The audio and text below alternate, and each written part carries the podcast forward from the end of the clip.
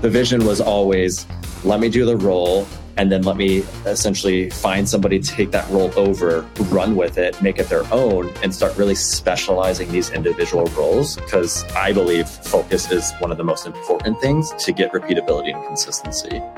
I've wanted to have today's guest on our show for a while now because he's exactly the type of growth story we want to tell from a few different perspectives. He had a surprisingly fast personal career arc from entry level support to senior success leader in only a few years. He also helped to grow two startup customer success teams from the ground up. Today, we're talking to Joseph Schmitt, VP of Customer Success at Upkeep. Welcome to Grow and Tell, the show where revenue leaders tell the growth stories behind successful companies. I'm your host, Alex Kracov.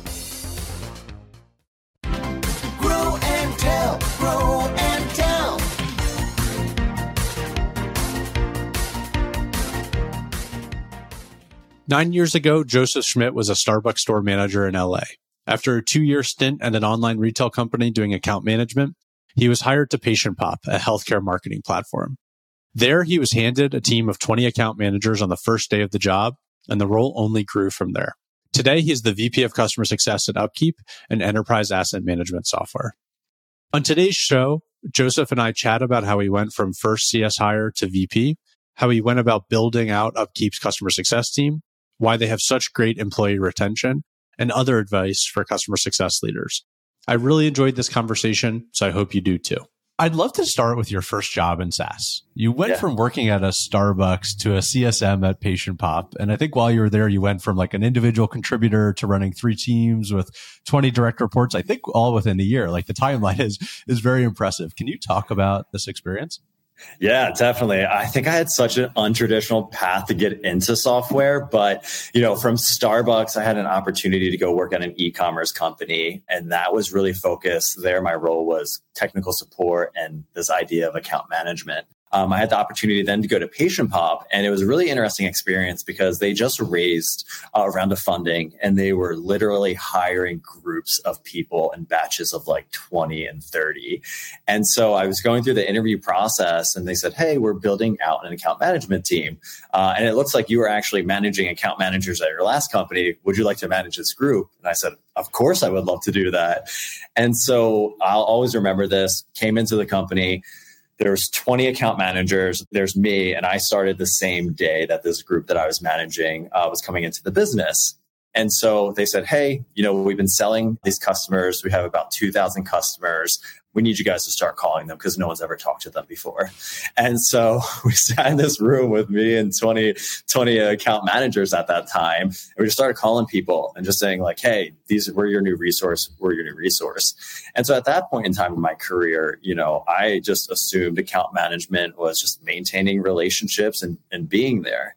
So about three months into being at PatientPop, this amazing woman, Carla Nichols, came in and she got hired in as our vice president of customer success. And I'll always remember this. She, my first interaction with her, we sat down, we were in a conference room, and she goes to me, she said, "Did you ever hear of customer success before?" And in my head, I'm like, all right, cool. This sounds like glorified support, but like I'm I'm down. Let's hear what this customer success is all about. And she explained it to me and she's like, hey, listen, you know, people are paying for a service, you're providing value for it, and we need to continue to maintain that relationship. And it's not just this concept of reactive activities. She said it's very proactive. And at that point, she introduced me to this concept of customer success. Uh, and during that time, then I, I, started digging into it, and Gainsight was getting very popular and went down this whole rabbit hole of just becoming obsessed with this concept of customer success. And to me, it was very simple, right? It's you provide value, people pay for it, right? And at that point, that really set me on a whole different career path um, once I learned what customer success was. And then, so what was like the second half? Like after you talked to Carla and you sort of had that moment at Patient Pop, like how did that change like your exact strategy as you're working with all these Patient Pop customers? Because it seemed like you went from just being like, "Hey, I'm Joe, I'm here to help you," to actually maybe being a little bit more proactive in your support. Like, what did what did that kind of look like? Yeah. So in regards to what the team was doing, it didn't necessarily change what the activities were because there were a lot of good le- good learnings from that first round of customer success that team was very reactive where we didn't have a customer support team. So in the early days of it, essentially customer success more looked like customer support at Patient Pop.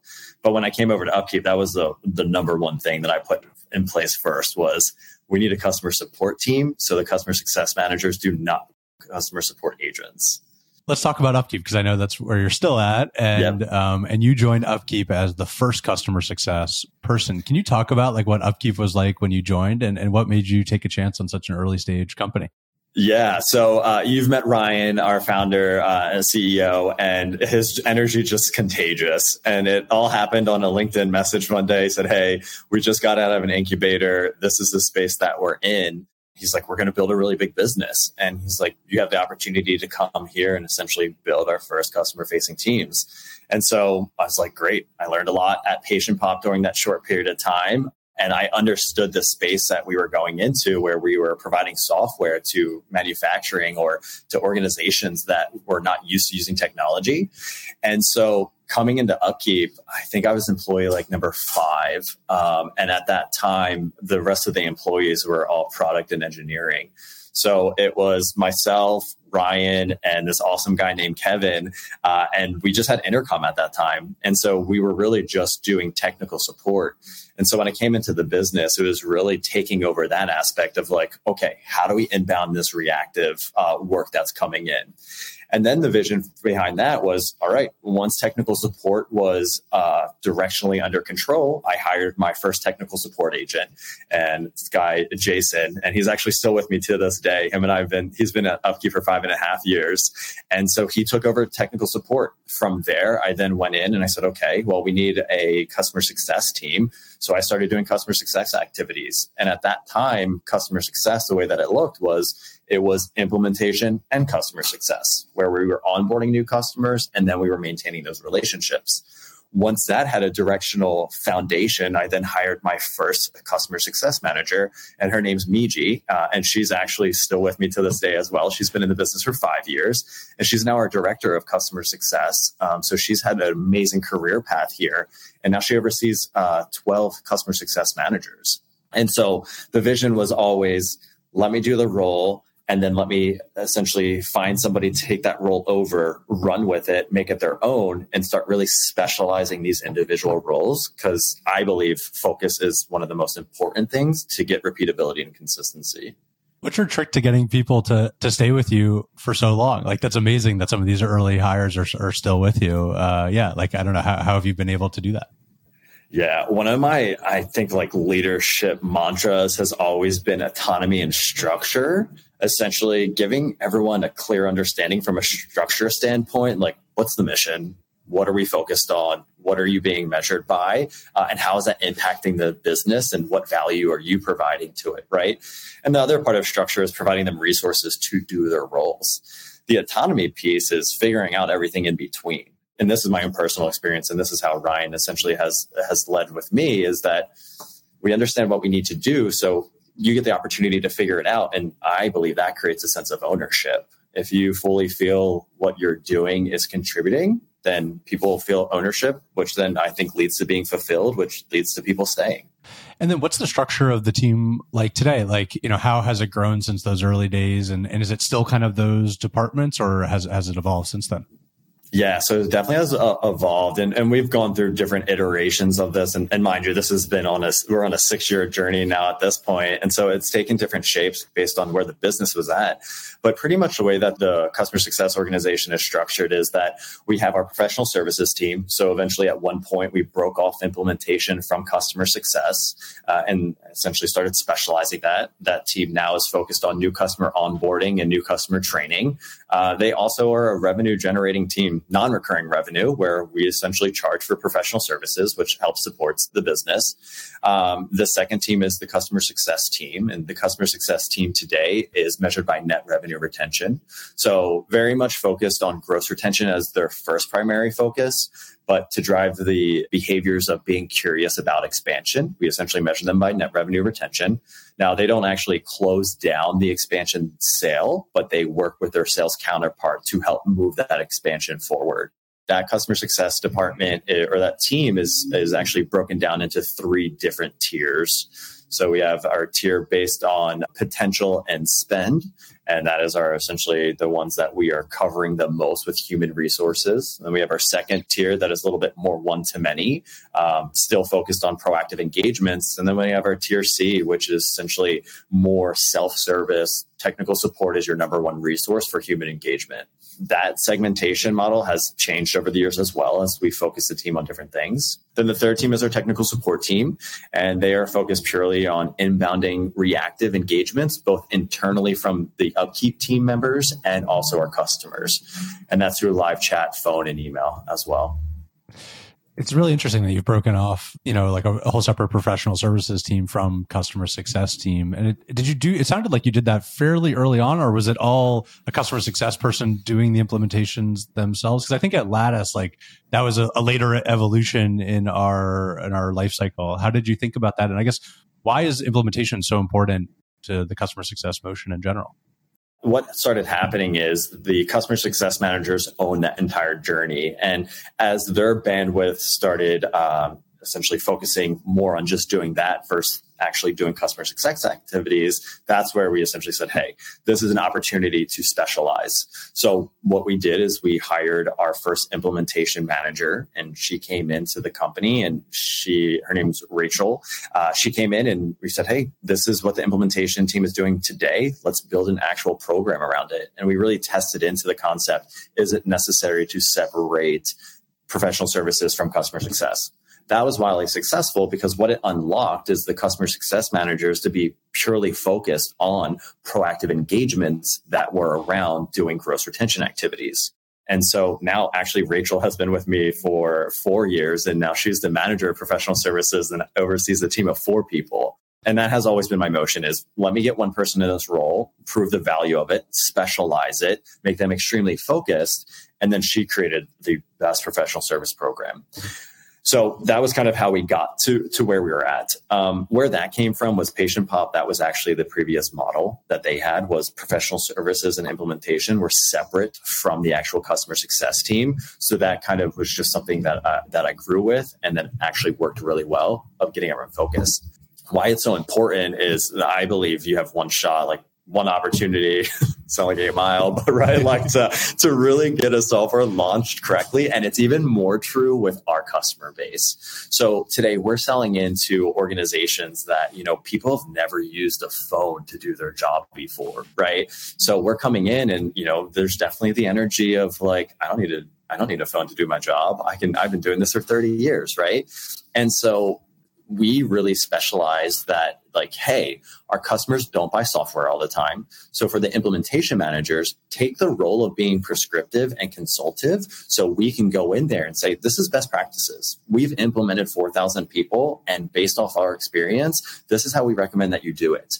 And so we found that if we guide them through the implementation and essentially act as a filler in maybe either skill gaps that they have or resource gaps that they have getting to the point of the, having a successful deployment is going to set us up for long term retention.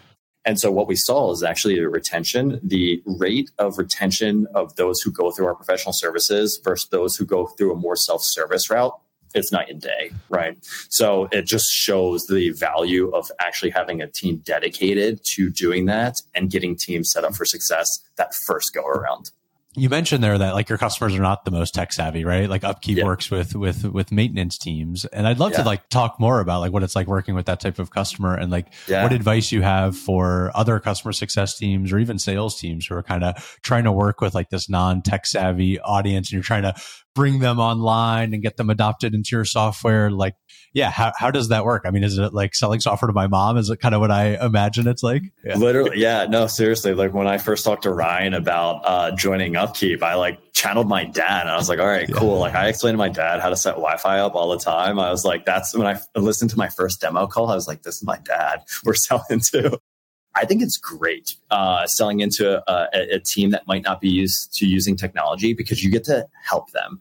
Like the way that I explain it to the sales team here is that you know you get to teach them how to buy software. You get to educate them on how to do that because they're not used to buying software. They're not numb to marketing emails, right?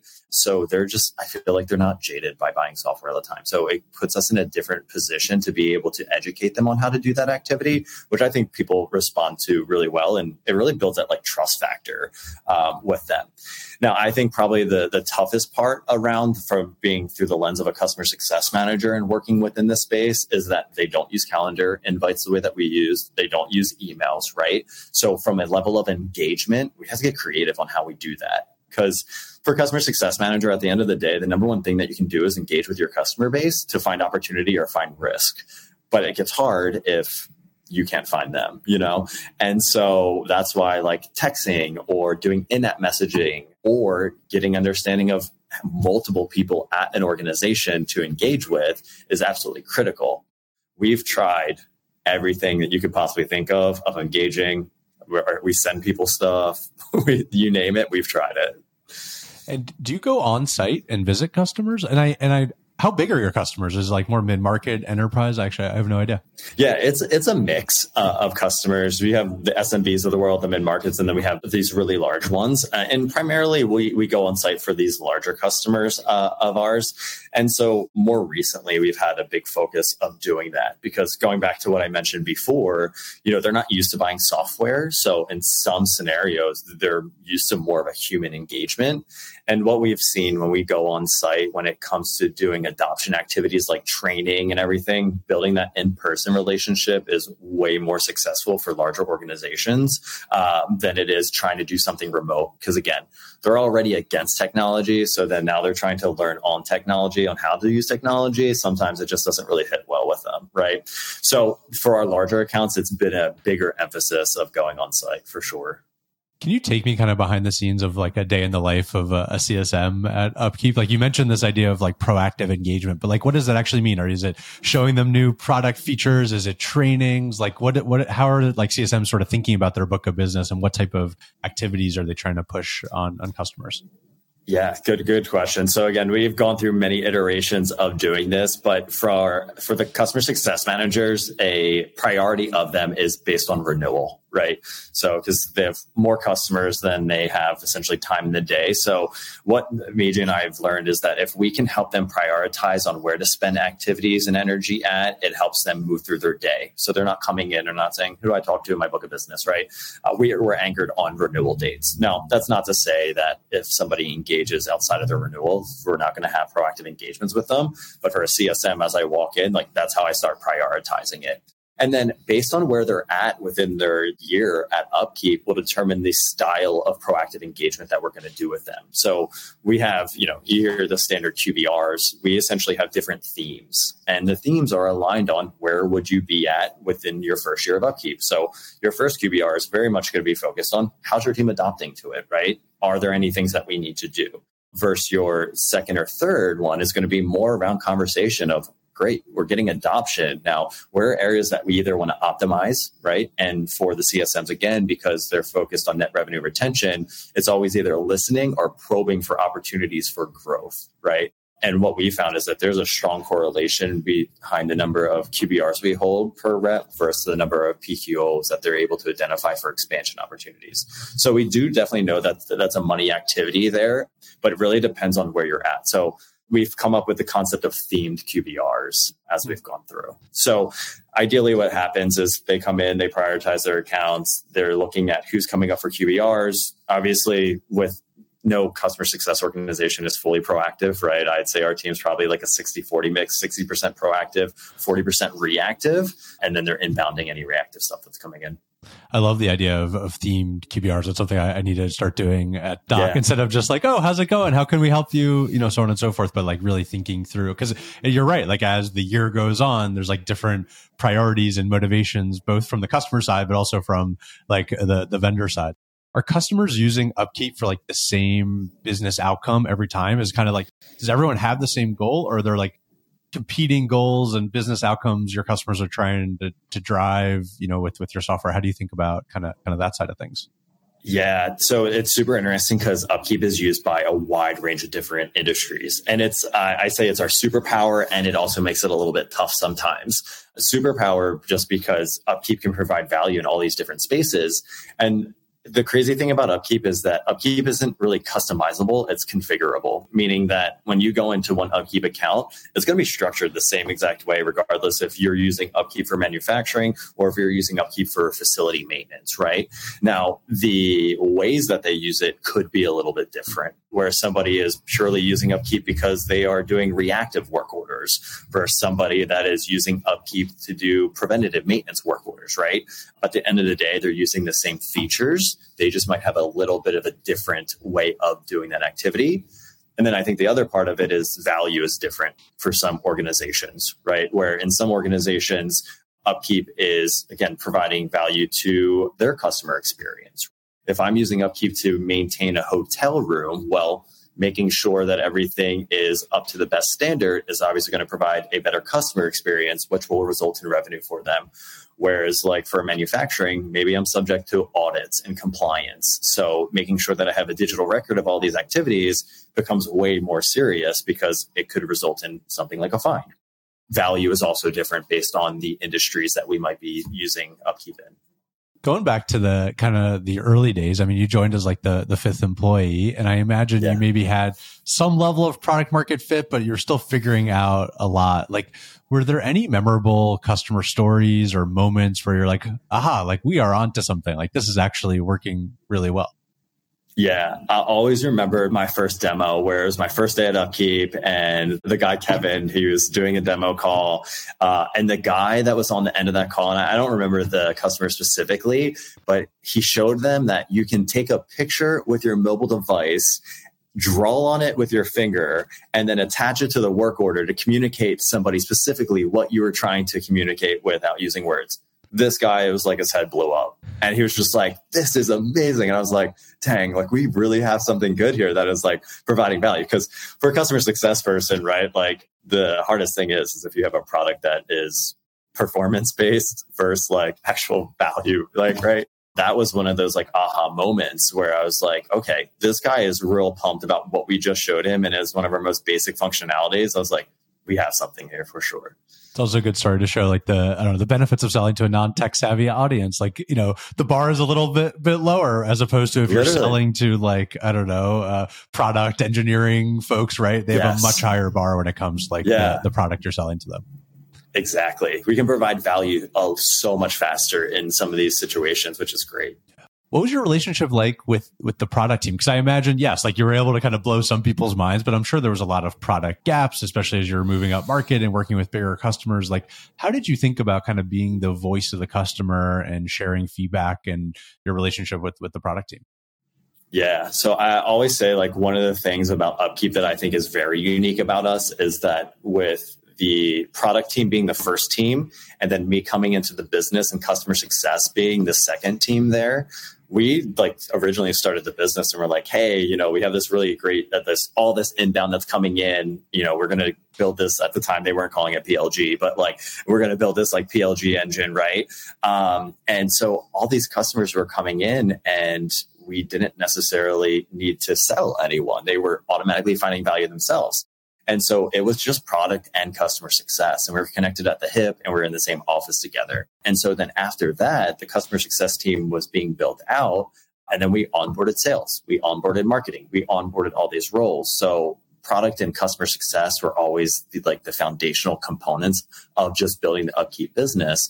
And so it really created this this relationship that a lot of people coming into the business didn't know anything about maintenance. We knew a lot about software. So, in order for the product team to build, they needed to rely on the customer success team to feed them everything that they needed to know to build a really good product. And that relationship stayed true as the business kept growing. So, again, I think it was kind of always a unique thing that it was like product, customer success. Whereas what I shared about Patient Pop was it was like product marketing sales they sold a bunch and then it was cs was like an afterthought.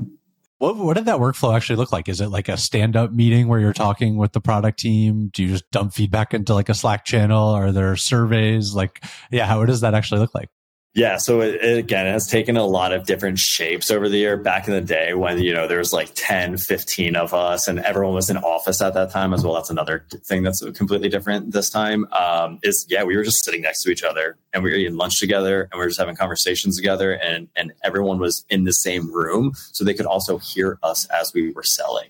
You know, as the teams matured, we specialized all these different roles. You know, we started things like Slack channels, right? So for us, one of the big things that I'm always been focused on is creating a self-sufficient team, right? And for my managers. And so we've created these different outlets for customer success managers and sales team members to get questions to answers that they might have for their customers. So if you we heavily rely on Slack for everything. So we have an ask product channel. If you have a question around how products should work, you can go there and ask that question. Uh, we have an ask support channel. If you need support internally from our technical support team to help your customers do that. So we created all these different channels to get information. And then the other thing that we do, we have a, a reoccurring meeting every week we call our per meeting, essentially as product and engineering.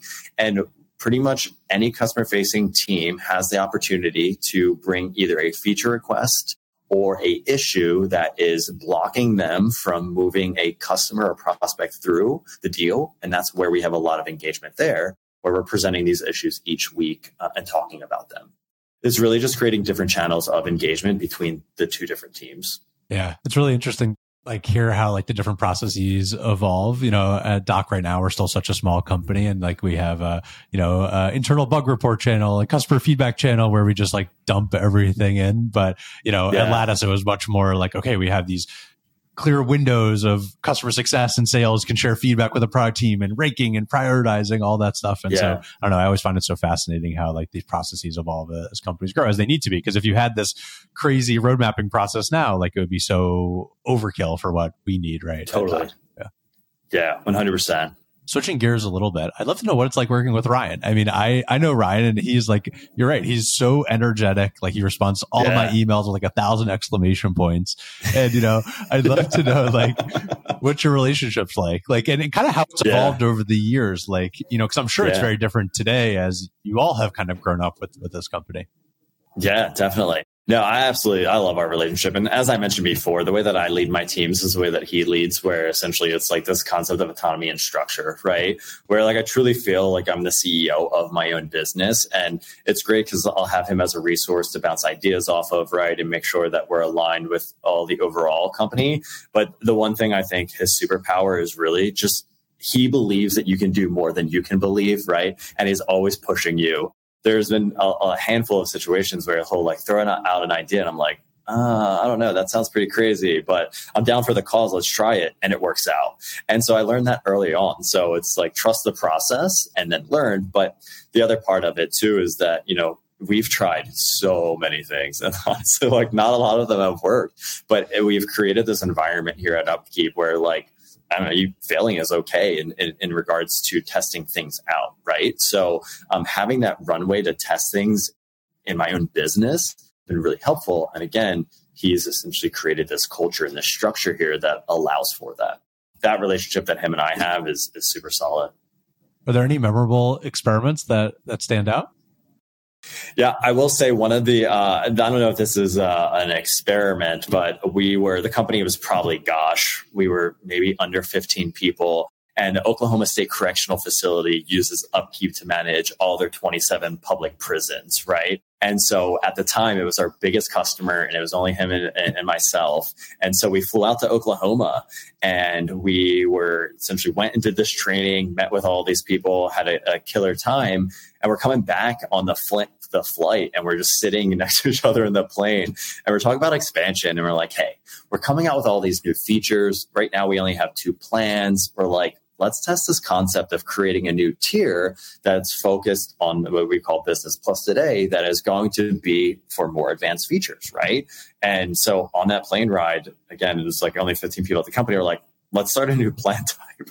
And so we came back to the office and we did it. And, you know, it was wildly successful in doing that. And that plan type is, you know, the one where our customers are at and provides the most value, but it's organized in a way, again, maintenance maturity of how people are buying or using upkeep. So I think that's always a funny one that we reflect back on and be like, hey, we came up with plan type on a plane ride home. Yeah, that's amazing. Also, an amazing customer that you're going to visit. Are you actually going to visit at like a, at a at a correctional facility? Yeah, I actually had the opportunity to go two times. Uh, the first time was uh, more relaxed, where we were on the only on the administrative side of it. Uh, the second time around, we went back and did another training, and this was with my uh, director of customer success, Miji, and we actually got full blown tours of the prison not sure if you, if you know this, but uh, prisons essentially will uh, certify the prisoners to do certain activities. And so, in the world of maintenance, they'll certify them to do HVACs. And so, got to meet with two prisoners. Uh, unfortunately, they were doing life in prison, but they did their HVAC systems in that specific prison. And they were utilizing upkeep to manage their work orders. So. Wow, that's amazing. Yeah, not yeah. exactly who you'd expect as like yeah the user of, of your software, I'm sure, but yeah, yeah. no, that's that's yeah. that's an amazing story. Um, yeah. I'd love to talk a little bit about you because it's like it's amazing what you've done, right? Going from kind of like the first customer success hire and building this team. Like, how has that journey been for you on a personal level? Like, how have you kept up with kind of the company's growth curve? Yeah, it's really crazy because I tell this to all new hires when I come in. I feel like I have the same energy around upkeep from my first day of here, even though I've been uh, here for six months. And I think you know, for me personally, like I thrive in change. I thrive in trying to figure out problems, right? And as we're trying to grow a really big business, you know, the problems that we face, you know, three years ago are totally different than the ones that we're figuring out now. And they're not necessarily bad problems. They're you're growing the business problems, right? And and they need to be figured out. So I think with the combination of Ryan creating this world of autonomy and ownership and my love of solving problems, right? It I, I don't ever feel like I'm really doing the same thing all the time. And then I think the other component of it is just like the people. I think the number one thing of why I'm where I'm at and where the team is at is that we made really good hiring decisions and bringing on really smart people. And for me, I got out of their way and I let them run uh, and they are absolutely crushing it. So now at this point in you know where I'm at in my leadership career, it's you know obviously I want Upkeep as a business to do really really well, but like my people are my number one focus, um, and that to me is just so motivating day in and day out. How do you think about the difference between being like a manager where you're, you know, directly managing the people who are doing the work to being, you know, I think of it as like a leader VP where you're man- a manager of managers, right? And like, how do you think yeah. about that distinction and kind of your leadership style between those two worlds? Yeah. So I think for me, like one of the biggest things that I always push for my leaders, and this came with time from switching from being just a manager, not just a manager, but a manager to, you know, a director to vice president is, is delegation, honestly. I'll always remember this conversation. And I've, I mentioned this before in a few other uh, stories that I've told before is that I just mentor and I came to my one-on-one with him one day and I said, I don't have bandwidth to do X. And I said, I don't feel like I'm being strategic enough in the business. I'm in the weeds so much. And then he asked me, he said, Well, rattle off, like, what are some of the things that, that you're doing? And I said, I'm doing this, this, and this. And then he goes to me, he's like, Well, can't Miji do that? And I said, Well, Miji's bandwidth is also, she has like a full book of business, you know? And he's like, Did you ever ask Miji that? And I was like, You know what? I didn't ask her that. And then he's like, one of the biggest takeaways of transitioning from being a manager into like vice president into that executive role is delegation is opportunity. And he's like, there's two ways to look at it, right? Like, one, if you're not delegating, then you're not giving yourself the opportunity to step up and make better decisions to help move the team forward, right? The other is that individual that you're not giving them new opportunities because you don't think they have the bandwidth, you're holding opportunity from them. Maybe something that you wanted to delegate to them is something that they pa- are passionate about or would find a new love for. And they're like, you're doing them an injustice by essentially holding back all these things. And so when that conversation took place, that kind of like really switched gears for me. Whereas like delegation is opportunity. It is not delegating because it's work. It's for you to own something else. Um, and that was like a big switch for me where I was like, great now, if I feel more confident in delegating out, then I have the opportunity to hopefully look at the business more holistically to make bigger adjustments that are going to help move the team forward. And as you're delegating all this work, like how do you think about accountability, right? Because that gets harder as the organization grows. And is it, are you managing purely by metrics or, yeah, how do you sort of hold people accountable? Yeah, definitely. I think managing people kind of comes in like two two different ones. And it's based on what is the role how long has that person been in their working career? And it's you know it's activities versus outcomes. You know for my leadership team you know they are equipped with the skill set and enough freedom and that autonomy component to get to an outcome. So if we say hey the mission is X net revenue retention, Meiji is going to be the one that is strategizing with her team and herself to come up with the activities that are going to take place. Whereas for maybe a more junior role, like maybe for like a sales role, it's activity based, right? How many activities are you going to do to get to your outcome versus you trying to figure out what those activities are, right? So I think based on the role, it's a little bit different. And we've always had ways to measure the team's outputs in there. But again, some of it is how many activities are you doing versus what is the actual, did you hit your lagging goal of, of being successful? Everyone right now is thinking about renewals and renewals are, are tough, right? With the economy kind of where it's at. Yeah. And maybe it's not in the maintenance world, but yeah, I'm curious like yeah. how you think about this process at upkeep. Cause it was interesting early in the conversation where you had these like QBR themes you mentioned. I imagine that sets up the renewal really nicely. Like, but yeah, how do you think about kind of the renewal process holistically? We do two engagements. So, you know, as I mentioned before, we tier out our customer success team and we it, we tier out the engagement model that they get, right? So there's a whole entire tier of customers that do not have a dedicated customer success manager, but we need to ensure their renewal, right? So in those instances, and even with the ones that do get high high human touch, um, we send them out a notice and we ask them the question is, are you planning on to renewing or are you making any changes to your subscription? And that essentially prompts the conversation. And for those that are saying, you know, I'm going to stay on my path, it's it's fantastic, great. What other resources can we provide you? For those that essentially flag, say, hey, you know, I do want to make changes to it. That's when we go into more a reactive, you know, let's have a conversation of why you might not renew uh, here at Upkeep, right? Um, and so we've layered in both. And it also goes back to some of our customers don't want to get on the phone with us you know, and we can't force them to do that activity. So let's try to meet you where you're at to ask you the question on how you're feeling about your renewal. And then for other ones, it is more of a QBR. Let's sit down. Let's talk to three people at your company to articulate the value that Upkeep's bringing to you. And then let's confirm that renewal there, right? So it's a combination of different touches. But for us, the renewal is also an awesome opportunity to talk about expansion. Because if we, we've essentially covered, hey, you guys are finding value inside Upkeep, let's talk about how you're going to use more of upkeep and if there's more that look like you inside your organization maybe it's a new location maybe it's another team let's talk about them and let's use your success story to go tell everyone in your company about how successful upkeep is so renewals is also a really good point uh, to have that conversation when it comes to expansion, is that like, do you pass that off to the sales team to kind of come in, or it's like a tag team effort where it's the CSM and an AE or account manager or something working together? What does that look like? Yeah, so our rules of engagement around expansion kind of get broken off into two points. So if somebody comes to us and they say, "Hey, I want to add, you know, two more users," we're a user base uh, model, right? I want to add two more users. It's like, okay, cool. Let me educate you on how you can do that in the product yourself, right? Um, and then we'll teach them the PLG route of how to add users. And at the end of the day, some customers just want that from a convenience component, right? Like they don't want to talk to someone when they grow their team by one person. So that's one path. Um, over five users, if someone comes to us and they say, Hey, I want to add five users, for us, that is a signal that we should have a deeper conversation of how are you growing your team by five more people, right? Let's talk about that. At that point, the customer success managers create a PQO, so product uh, product qualified opportunity that gets passed over to the account owner, and the, the account owner, aka a territory manager, uh, is going to work with the customer success manager to schedule that call and have that conversation around why we're expanding at the clip that we're expanding. The ideal situation is that we identify more or we forecast more and we understand what full potential that we have uh, in those accounts. So we essentially split it off between either you're going to go a self-service expansion route or you're going to go more of a sales assist. And with the sales assist, the hope is that it's going to be larger.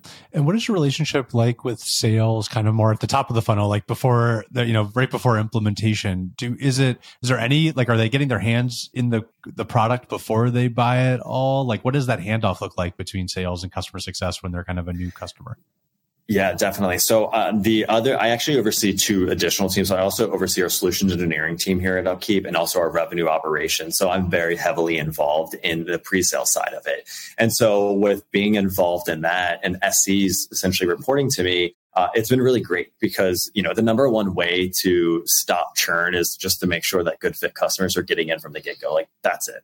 And so with having the SEs report to CS, there's very much their lens on are you a good fit customer? And if they're not, let's see their solutions for it, right? And if we can't find a solution, then let's have the hard conversation and the trust uh, conversation of we're not a good fit with that comes in speaking about professional services. So we very much uh, rely on the value that CS and professional services provide in the selling side of the house, right? And we, when we go into, we go into these new sales calls and we're pitching, we're essentially going in with the, the conversation that upkeep is just not a software. The value that you get is the people and the process behind it. So we very much speak about professional services and customer success during the buying journey because for our customers going back to this is the first time that they've ever purchased a software before. So we need to paint the picture of what the full journey will look like so they have confidence going in and being like, hey, I just bought a software. Now what do I do with it? Right.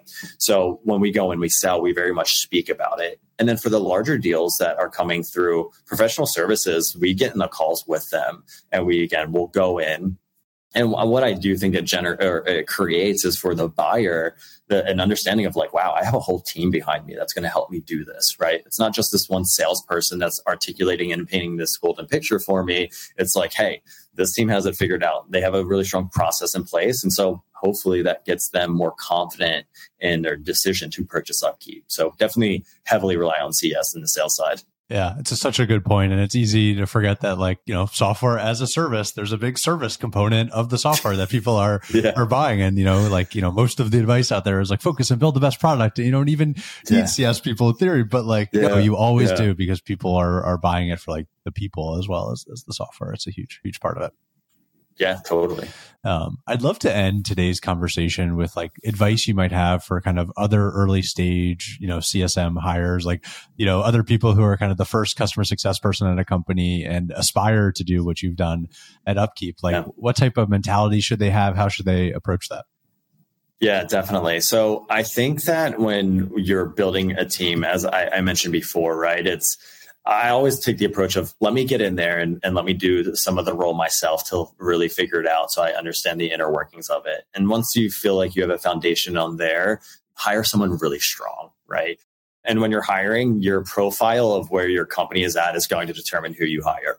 Meiji came into the business, for example, like we didn't have anything. So I needed to hire someone that was totally on board with no process being in place and essentially being curious and, and figuring it out. So your initial hires that you hire at any startup are going to be your most critical hires because it will make or break essentially where you spend your time at. Right. So that's probably one of the key one is the people.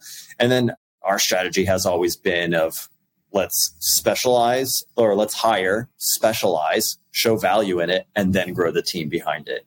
Versus coming in and trying to either with an assumption of being like, hey, I think if we hire implementation managers, that will work. We always kind of crawled, walk, run into making those bigger decisions on how do we grow the team or how do we change the dynamics of the team um, based off what we think the business needed at, at that time. And then I think the other part of just bringing people in is is people that really are motivated by change and, and want to solve a problem. Uh, I think working in a startup, it is a special type of person eh, because some people look at startups and they're like, that looks chaotic. I don't want to do that. Right. Whereas like I, us, for example, right. Or anyone at an early stage startup, they're like, this is great. Like I'm thriving in all this change.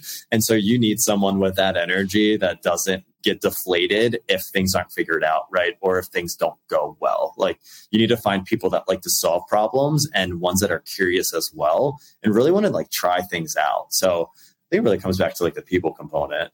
Well, thank you so much for an awesome conversation, Joe. If people have questions, yeah. want to follow up with you, where's the, the best social network for them to find you? Yeah, definitely. LinkedIn uh, is a, a, great platform. Honestly, the only social platform that I really use. So if anyone ever has any questions, always happy to share my journey because, as I mentioned, I had an untraditional path into being in hospitality and in retail and, and then getting into software. So always happy to share some of my learnings uh, and the things that didn't work as well. Awesome. Thank you so much. Yeah. That's a wrap on another episode of Grow and Tell. If you enjoyed the show, subscribe to us on YouTube or your favorite podcast platform, or find every episode at growandtellshow.com. I'm your host, Alex Kracov. Thank you for listening.